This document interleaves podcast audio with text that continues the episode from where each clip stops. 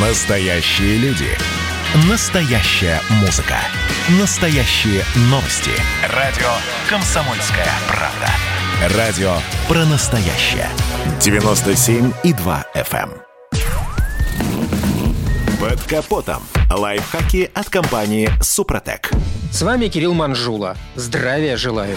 Думаю, многие замечали, что двигатели современных автомобилей прогреваются значительно дольше своих старших собратьев. Дело в том, что на скорость прогрева влияют литраж двигателя и коэффициент полезного действия. Объясню. Дизели медленно прогреваются именно потому, что они гораздо большую часть энергии сгоревшего топлива обращают в полезную работу, и совсем малая часть тепла уходит в систему охлаждения. Соответственно, прогреть дизель на холостом ходу в мороз почти невозможно. Примерно то же самое относится и к современным турбированным бензиновым двигателям с непосредственным впрыском. Им свойственны высокий КПД, низкий расход топлива, удобная характеристика крутящего момента и медленный прогрев без нагрузки. Зато старые добрые атмосферники, имея не очень хорошие показатели по расходу топлива, прогреваются достаточно быстро.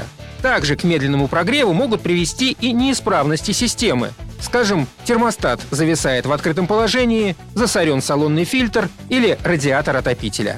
Чтобы ускорить прогрев двигателя и салона, есть несколько нехитрых правил. Во-первых, надо помнить, чем выше обороты, тем быстрее прогрев. Держите их выше холостого хода в районе 2-2,5 тысяч. Этого достаточно, чтобы двигатель быстро набрал рабочую температуру, но тут важно не переусердствовать и не навредить двигателю. Непродолжительный прогрев в неподвижном положении и неспешное движение в течение нескольких минут – лучшее сочетание. Кроме этого, немного ускорит прогрев автомобиля автомобиля с вариаторами или классическим автоматом включение режима D коробки передач во время стоянки. Только не забудьте в этот момент удерживать педаль тормоза. Мы уже как-то говорили, но напомню еще раз, что на скорость прогрева салона также влияет и то, правильно ли вы пользуетесь отопителем. Не включайте сразу вентилятор обдува на полную. В этом нет смысла. И воздух идет холодный, и мотор в таком режиме прогревается медленнее. А еще можно установить на автомобиль дополнительные системы подогрева, подогрева.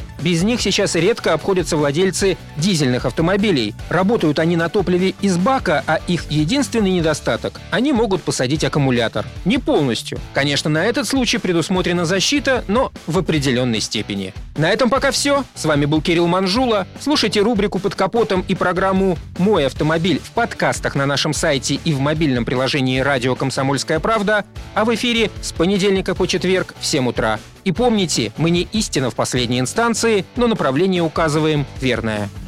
Спонсор программы ООО «НПТК Супротек».